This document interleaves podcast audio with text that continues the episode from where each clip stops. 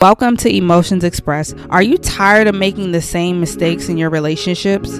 How about going through growing pains from your level up journey? Or are you outgrowing your current friendship groups? Or are you simply just navigating life as a young woman? Says look no further. On the podcast, each week I will discuss things to help you to overcome those feelings of misery, anxiousness, and frustration for where you are today. Your emotional health plays a key role in creating the life you desire. So let's dive in. It's the last week of December. Are you ready for 2024? Woo! That's the New Year celebration because I won't be here on the New Year. I don't think so, at least. I don't know. Maybe I have a bonus or two for you. Maybe. I don't know. But the New Year's, cheers to 2024. I think it's going to be an amazing year. Um, and we want to finish off. I hope, again, as always, I hope you're taking care of yourself. I'm so happy to have you back. I'm excited for what's what 2024 has in store for you and your family and all of those you love. So, with that being said, let's get into this episode because it's a juicy one. Turn your pain into power.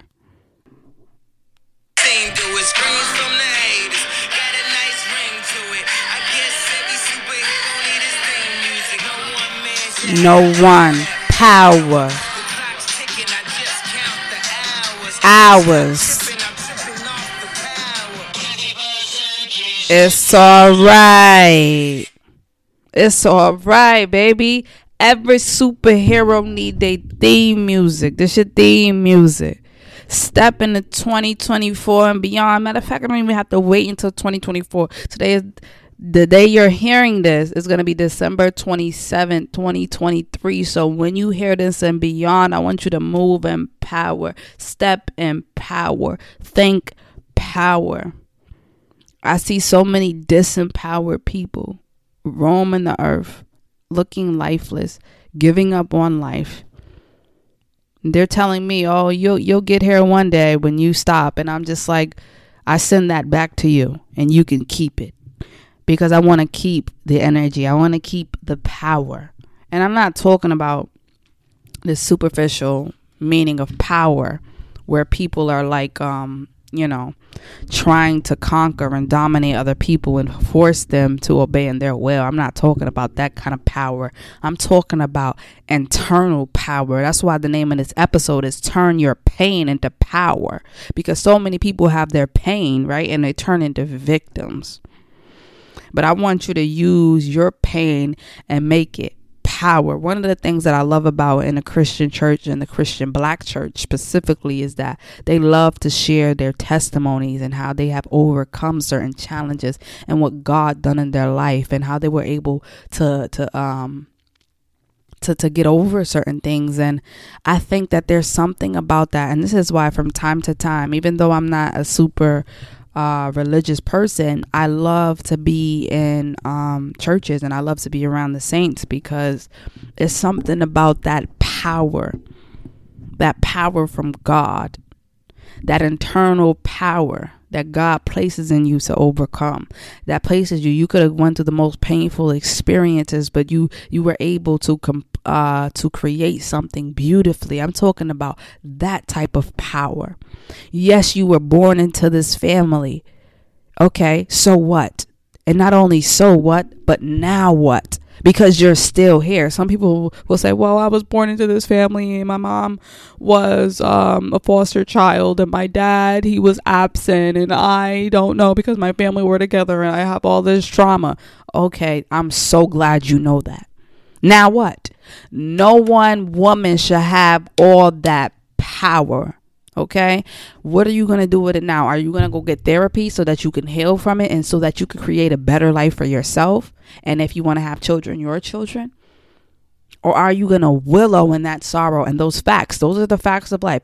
Your mom was this way. Your dad was this way. Your auntie, your uncle, your aunt, your grandmother, your whoever, your teachers, whatever, whoever. Okay. Now what? This is why I tend to get over stuff fast because I'm like, okay, yeah, I'm able to be like, yeah, this happened, but all right, now what? What am I doing next? Because I could sit here and and dwell on this and be upset and be angry, but guess what? Even if I'm angry, even if I'm mad, even if I'm upset, guess what? The sun's still gonna set and then the moon's gonna come up and then it's gonna happen again and again and again and i just refuse to go through life and to just live my life every day on autopilot just being a victim a victim to life i mean just being a victim to my emotions being a slave to my emotions just letting anger rule me anger's not fun being sad's not fun you know i, I want to experience fun What's power? Joy.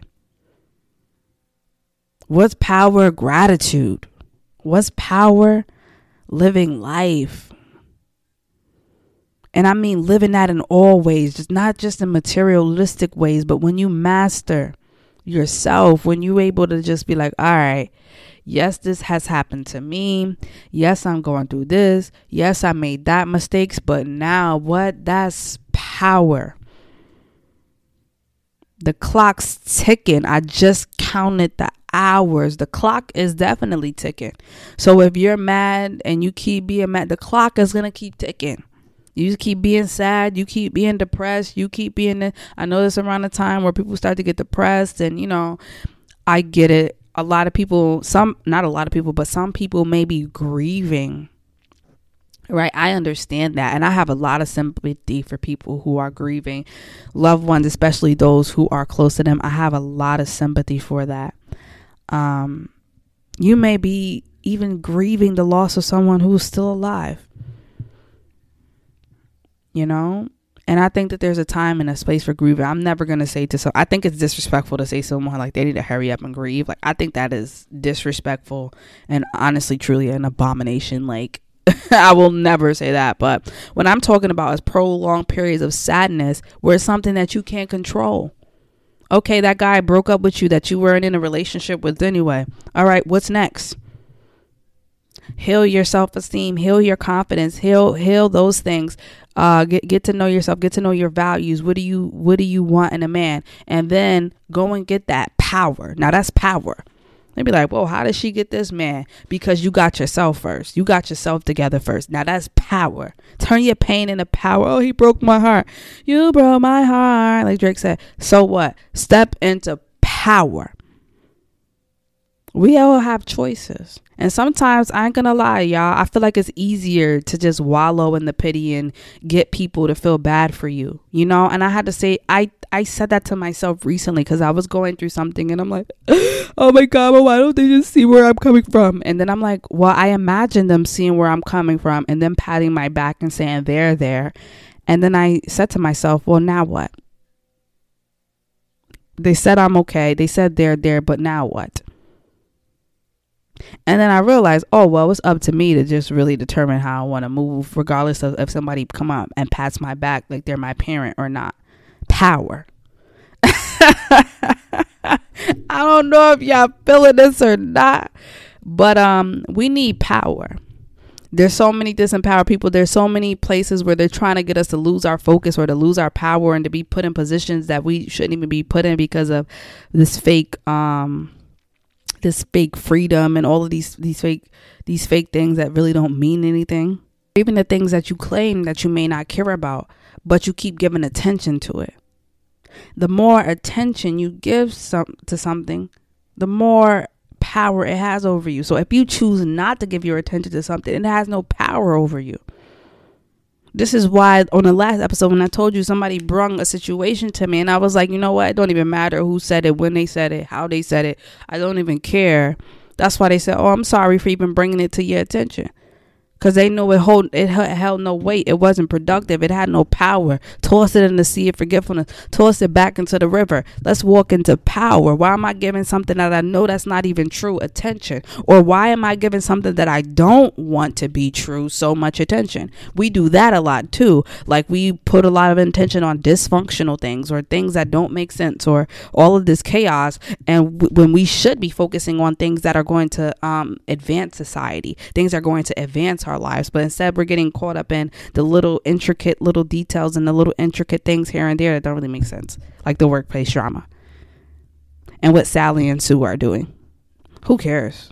honestly, I think that's pretty much sums up this episode. I just want you to go into 2024 and beyond, just making sure that you remember your power, that you are making choices from a place of power, and um, putting your attention and your energy into places that are going to aid and, and foster an environment that's going to empower you. So, with that being said, we reached the end of this episode, and I cannot wait to have you on the next one. Peace.